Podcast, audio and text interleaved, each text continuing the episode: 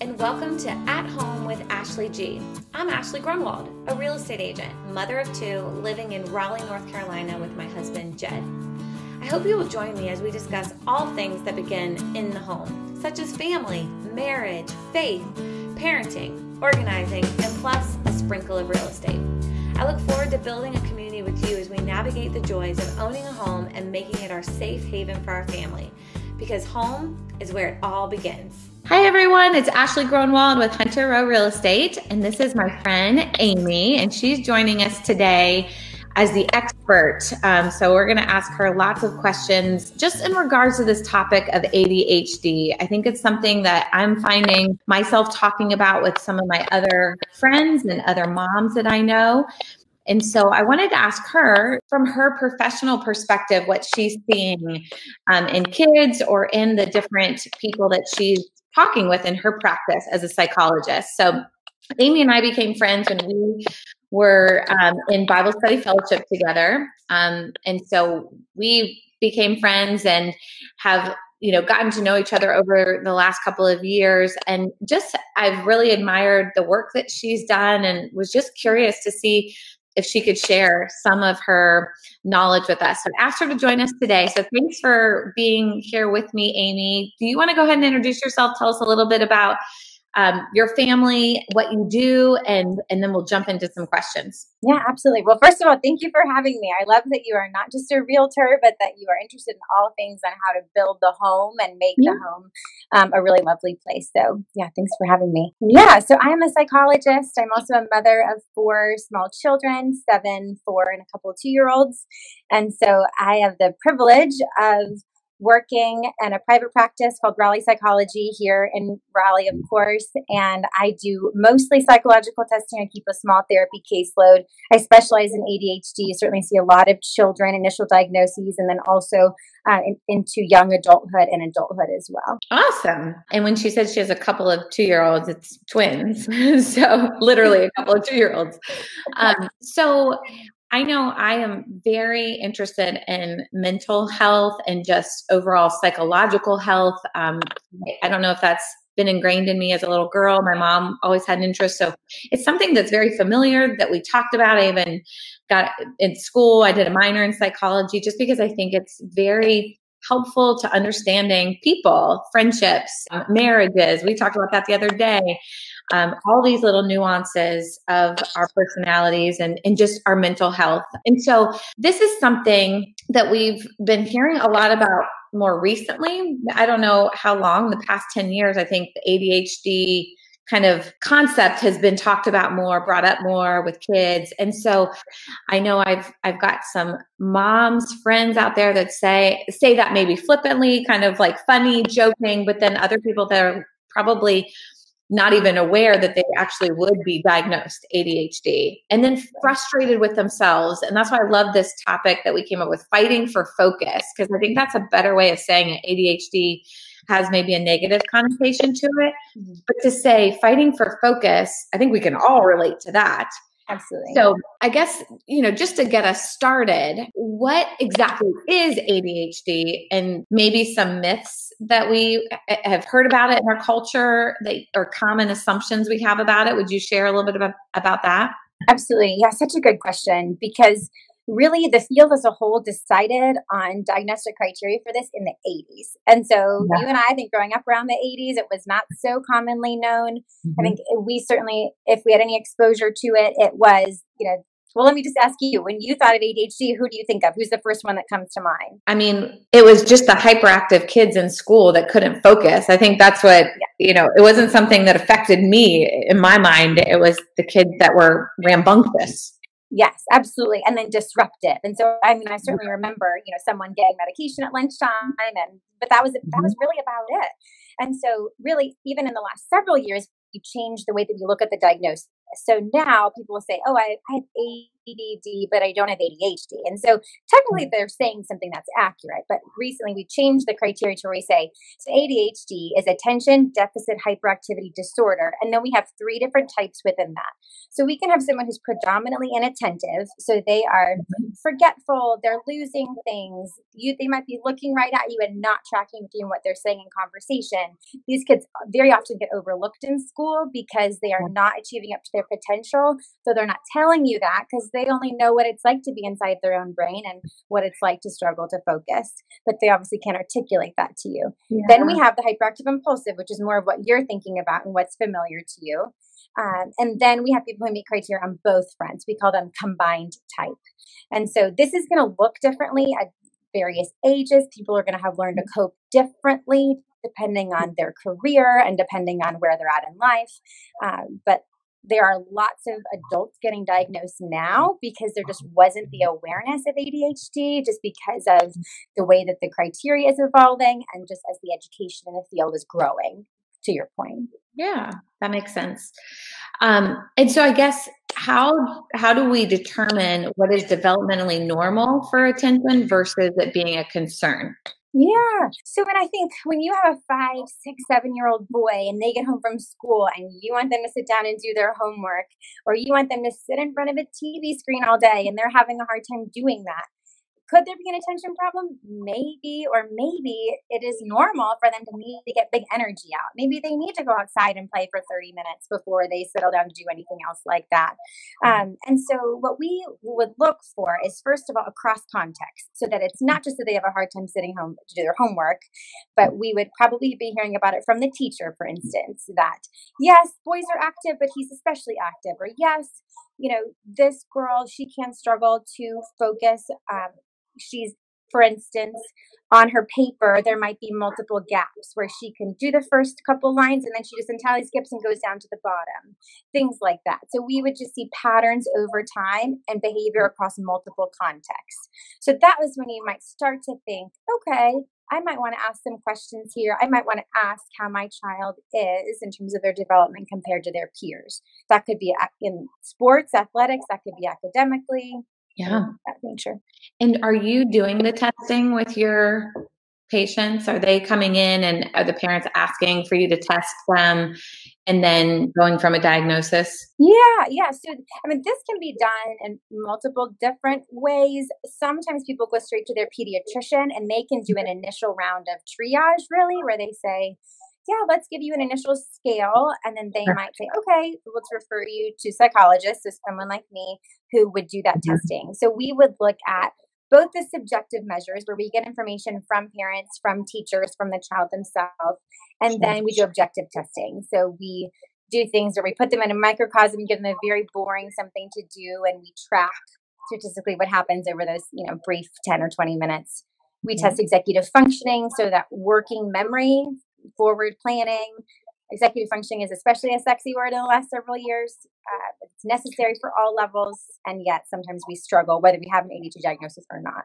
And and I guess um, if you if someone was listening right now that had a child that they're starting to maybe see some of these red flags that that's concerning to them mm. is that where you would suggest starting is going to a pediatrician and then getting connected to someone like you yeah, I, I think that okay. would be a really good first start to ask the pediatrician.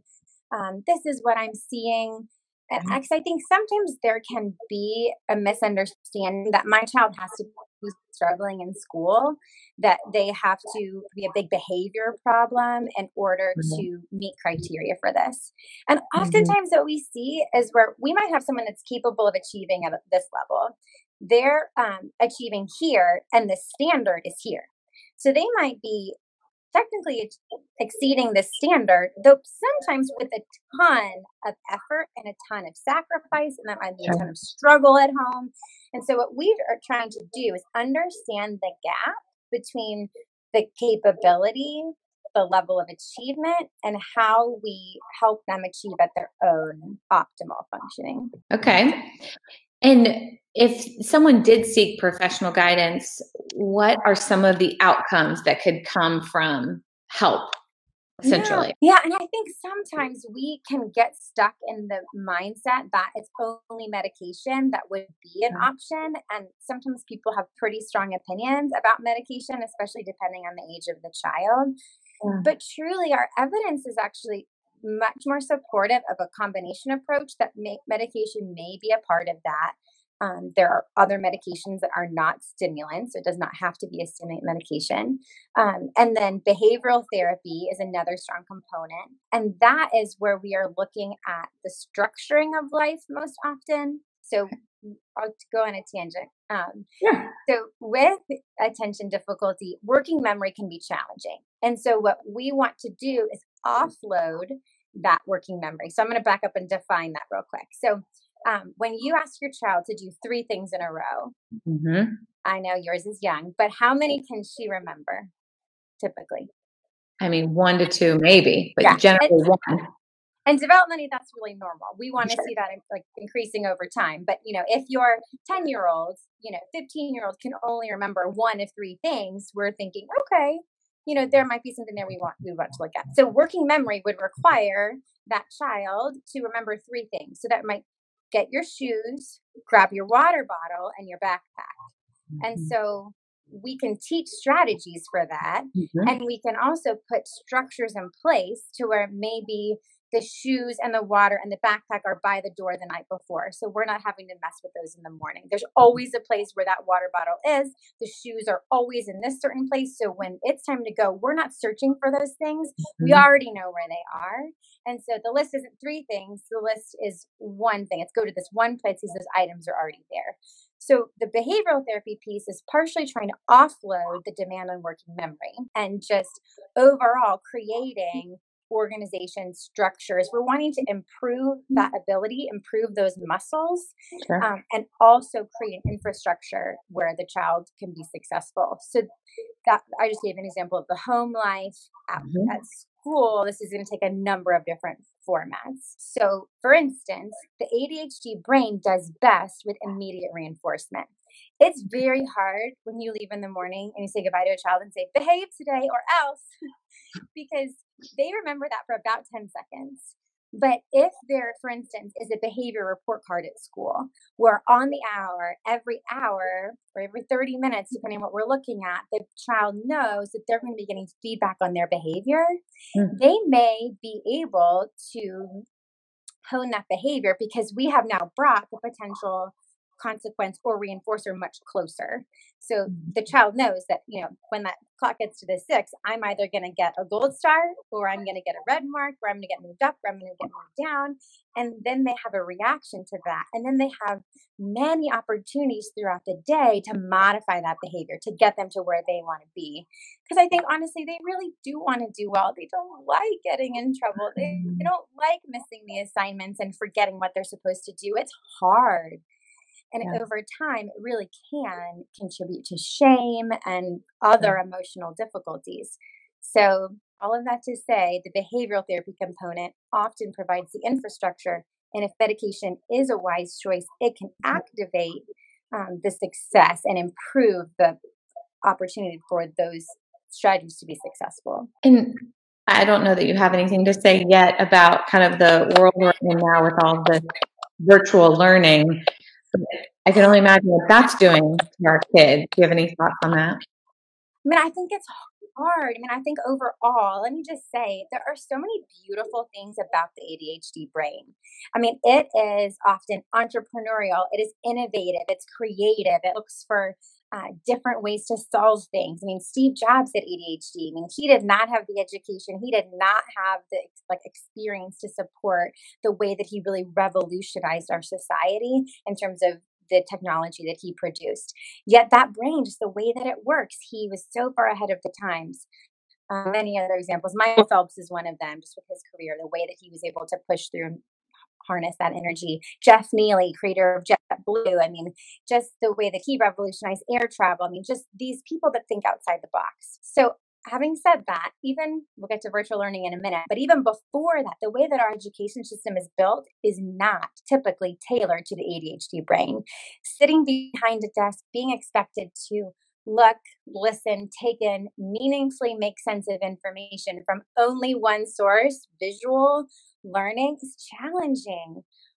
Most brains do best with multisensory learning. If we can touch, hear it, see it, if we can make multiple connections in the brain, it's much better for us to be able to encode something to long term memory. And so being asked to sit behind a desk and just be a passive recipient of information is really hard. And then the virtual learning. Oh, mamas out there, I am just hear you. I just can only imagine how difficult I had a mom in my office the other day and I cried with her. I mean, I just the burden on your shoulders right now. And I, did I just hear there is some good news from locally Wake County that there is some movement toward getting back in person? That's what I think I've heard too, but don't want to, not certain, but it sounds like it. Yeah. Oh, no, I just do think that that struggle is real. And so I know that every school, it seems like the charter schools versus the entirely public, it seems like there are different levels of flexibility in there. But oftentimes you will notice that your child may have a certain length of time that they can be productive and focus well. And then they may need a little bit of a break. And so I think the challenge will be providing breaks that like feel like breaks where they can feel refreshed and then re-engage well. And so it the for kids that especially struggle with attention, it may be helpful to like talk to the teacher offline and just say, we may be taking more breaks, but we are doing that with the intention that we want to give our best attention and that that may mean more breaks for us. Some other ideas, if this is where you're going with this, like wobble chairs, sitting on an exercise ball, just giving that brain a little bit of passive movement um, can help to focus cognitively better fidget objects are going to be your friend if they don't have to be writing at the same time. There are some really great options on Amazon. They're like the stretchy ones, I especially like. I think that they can be pretty satisfying, um, just in terms of the way that you can touch them, hold them, feel them, and then also move them. The spinners are good too. I mean, I think honestly, there's so many more options out there right now. Just finding ways to keep the brain stimulated and engaged. And even just that component of bringing the reward closer. So instead of it just at the end of the day, oh, we made it through another day, but celebrating each hour that, that, that it's going well. When you see your child focusing well, acknowledge that. Try not to wait for the times that they're off task to tell them to get back on task. But if, if you even see for two minutes that they're focusing well, um, you know, rub their back. I mean, it's hard for them too. It's hard for you and it's hard for them. And so just really trying to align on those goals. I want this for you. I know this is hard for you, and I want to be able to help you. And let's work on these sorts of things. Just some ideas. I love that. I think those are awesome. And I think other people see that too. Is there environments or activities that you would say if if a child has this or is close to struggling with the type of thing that you would say these wouldn't be good environments for a child that may have ADHD or just things to encourage parents maybe to do or not to do with a child like that? Yeah, I mean, I think not necessarily things not to do. I think more things I'd like to encourage you to consider. So, like martial arts, for instance, is a really good one. There is really good research to support that martial arts improves that executive function ability. I mean, things like Taekwondo, you are learning forms, so which are multiple step components where you have to remember the sequence of, of steps and then you are also in a public environment where you are encouraged to follow those social norms. You are really learning that self discipline. You are having to respect someone other than your parents. There's a lot of self control that's required and impulse control that is required. For the ADHD brain, so they say generally you would say ready, set, go. The ADHD brain misses set. It's just ready, go. So there's we need to train and to insert that pause before acting. And so another component that's like sort of a adjunct therapy that you can do with ADHD and the line of behavioral therapies. Neurofeedback is one of those options that really tries to train the brain. There are other options in that those ways too. I mean, we're looking at um, taking a segue from activities just to other therapies, but diets, increasing proteins, increasing vegetables, limiting sugars, those sorts of things can help. Asking your pediatrician about maybe incorporating fish oils, um, omega 3s. There's some research to support that that can help. So it doesn't just have to be the stimulant medication. There are other things to help to support the brain to focus. And so back to the activities piece, any sort of aerobic activity is really helpful to burn off that energy in a healthy way. So, martial arts is a really good one. Soccer, I mean, basketball, just keeping them moving, running. Um, we want those kids at the end of the evening to be tired. We want them to get really good restorative sleep. The ADHD brain naturally does not produce as much melatonin as the non ADHD brain, so it may be naturally more challenging to get to sleep. And so we want to make sure that those that gross motor activity has happened, that they have burn off that energy in a healthy way uh, so that they can get to sleep well. And I think that's maybe where I was wondering, like with all the stimulation, like an arcade or a movie theater or video games, are those great options? But I mean, clearly anytime aerobic exercise or activity, that that's going to be the best option. But I just was wondering if that type of stimulation is too much. Yeah. Um, in general, maybe for kids, yeah. but would you say especially for the ADHD brain? The ADHD brain is going to be much more drawn to that than the non ADHD brain because it loves mm-hmm. that immediate reinforcement. It's mm-hmm. hard for it to wait its turn. And one way to look at ADHD is it's the brain constantly trying to avoid boredom really on both types of ADHD. So on both the inattentive and the hyperactive impulsive side. So on the inattentive side, it is thinking about something else because it's having a hard time focusing on what's in front of it. And so, on the hyperactive impulsive side, we're often doing something with our bodies because we're having a hard time just listening to the material or whatever it is, or we're, our brain's going like this, so we're not able to just focus on what we're supposed to focus on.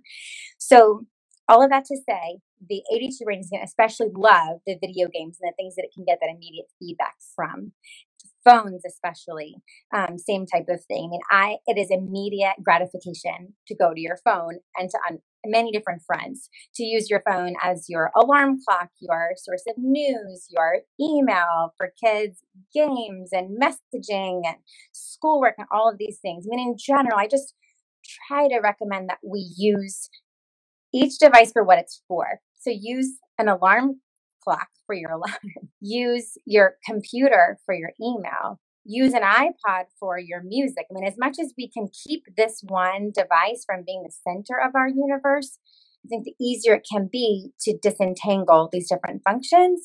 And let's be honest, our kids learn from us. So if we are so tied to our phones, and I am guilty, but if we are so tied to our phones, then they're going to learn that as we're modeling that they will learn that so so to your point ashley i think especially right now it's hard with virtual learning because they are on screens so much of the day that blue light is hard. And i've heard a lot of moms getting smart and doing like blue light glasses and you know people are taking the blue lights off of their phones by doing the nighttime mode and there are different things that you can do with that. And just in general good sleep hygiene would say we are not on screens for at least three hours before bed. I mean, I just have people roll their eyes like crazy at me when I say that, but the research really supports that even if we're able to fall asleep, the quality of sleep that we get is far worse than if we were not on those screens. Because what that blue light does is it stimulates the brain to say it's time to be awake. And so it's confusing. So it messes with those circadian rhythms. And so, as much as we can avoid that in the three to four hours before bed, the better. So, that would mean saving activities that don't involve that for later in the evening. So, it really does take a big shift in lifestyle and in mentality, um, but it's worth it. Yeah, for sure.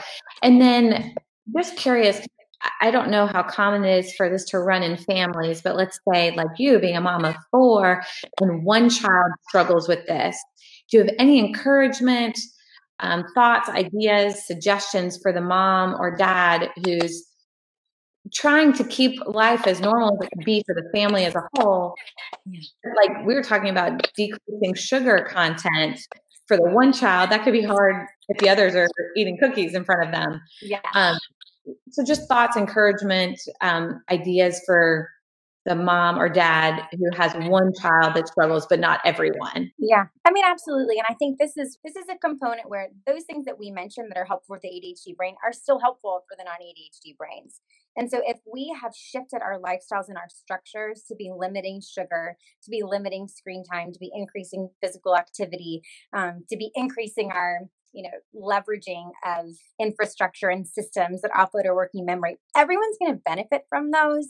And so, and I do, so I do think it's hard to feel like other children's experiences are being modified or sacrificed in some way. Yeah, I just think too, thinking about the long term benefits of these lifestyle modifications can help to outweigh or mitigate some of that concern. I love that because I think that sometimes a, a, parent can be overwhelmed and say, well, I can't have this kid eating this diet and nobody else doing it. It's like, so we're just going to do medication, which if that's what you decide to do, that's what you decide to do. But like you said, everybody, even the parents can benefit from decreasing screen time and eating well and being mm-hmm. active on a walk instead of watching a movie together. So mm-hmm. Seeing it as the benefit for everyone versus just one child having kind of limitations on life. Make yeah. it positive, I guess. Yeah, absolutely. And I just I love this process of trying to learn more about ourselves and about the way mm-hmm. that God made our brains because I, yeah. like I said, there are a lot of strengths and benefits to the ADHD brain. There's one writer that I really like how he put this, and this book is a little bit old school, but he identified the ADHD brain as more hunters, as looking for the next, like you know, long time ago, looking for the mm-hmm. next hunting or the next place to settle, whereas the non-ADHD brain was more farmers, and so it was more one foot in front of the other, doing what needs to be done. And we are really all better for the complementing of those different ways of looking and being. And so, as much as we can see the beauty and the benefit, there are going to mm-hmm. be periods of struggle. School can be difficult. It's not always difficult for the ADHD brain, but it can be hard. Oftentimes, later on in school and college, when you get to choose your own classes or when you can see some benefit uh, in certain material, it can be easier to care about the academic piece. Um, and oftentimes they end up picking jobs that are a good fit, innovative type mm. jobs, sales type jobs, things that, where the environment is different every day. Um, those types of jobs can be really great. So there are a whole mm. bunch of great options for people whose brains work differently. And I think there's a uh, just needs to be some tempering. Yes, there are some risks with whatever we're looking at, and also there's a lot of beauty there. So how do we look at both and balance? And and just because we're out of time, but would love to know, like, if someone's listening to this now and says this sounds like this could be really beneficial for me, what are you doing in that time with that child? Is the parent there with you? Is it just you and the child? What does a session with you look like if that's one of the focuses is the child struggling in school because of adhd for the assessment piece or for a therapy component? Therapy. Yeah so that's really going to depend on the presenting concern. So just like the the diagnostic part itself, we need to see things in multiple components and multiple spheres. And just like the diagnostic criteria does not entirely like every kid with ADHD looks so different. So mm-hmm. the session is going to depend on the child's needs, but I will say always involves parent involvement because what we want to be doing is training the child and then training the parent to provide that infrastructure as the child starts to make steps steps in the right direction and implementing the various systems, the parent, we want them to be their biggest cheerleader. I mean, it's always mm. our job, my job to work myself out of a job. So if I can help equip mm. you, mom, equip you, dad, to help to parent and love the child and the brain that they've been given, it's a win. And so I just love this educating part of trying to understand in a deeper way. And yeah. so always parents involved, if that answers your question, for sure. It does. I love it.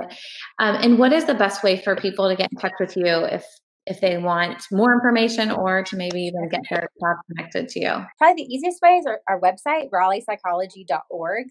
Um, okay. would be the easiest way. My email, I think, is on there, phone number. Awesome. Well, thank you so much. I feel like there's so much more I want to talk about with you, so we might need to do another session. But thanks to everyone who joined us. If you have specific questions for Amy, please put those in if you're listening to this after we've um, streamed it live, um, and we can get those questions answered for you. But thanks again, Amy, and um, hope hopefully we can do this again soon. All right, yeah, see you. Thank you for joining me today. And if you connected with something that was said, I hope you will share this with a friend, subscribe, and leave a review.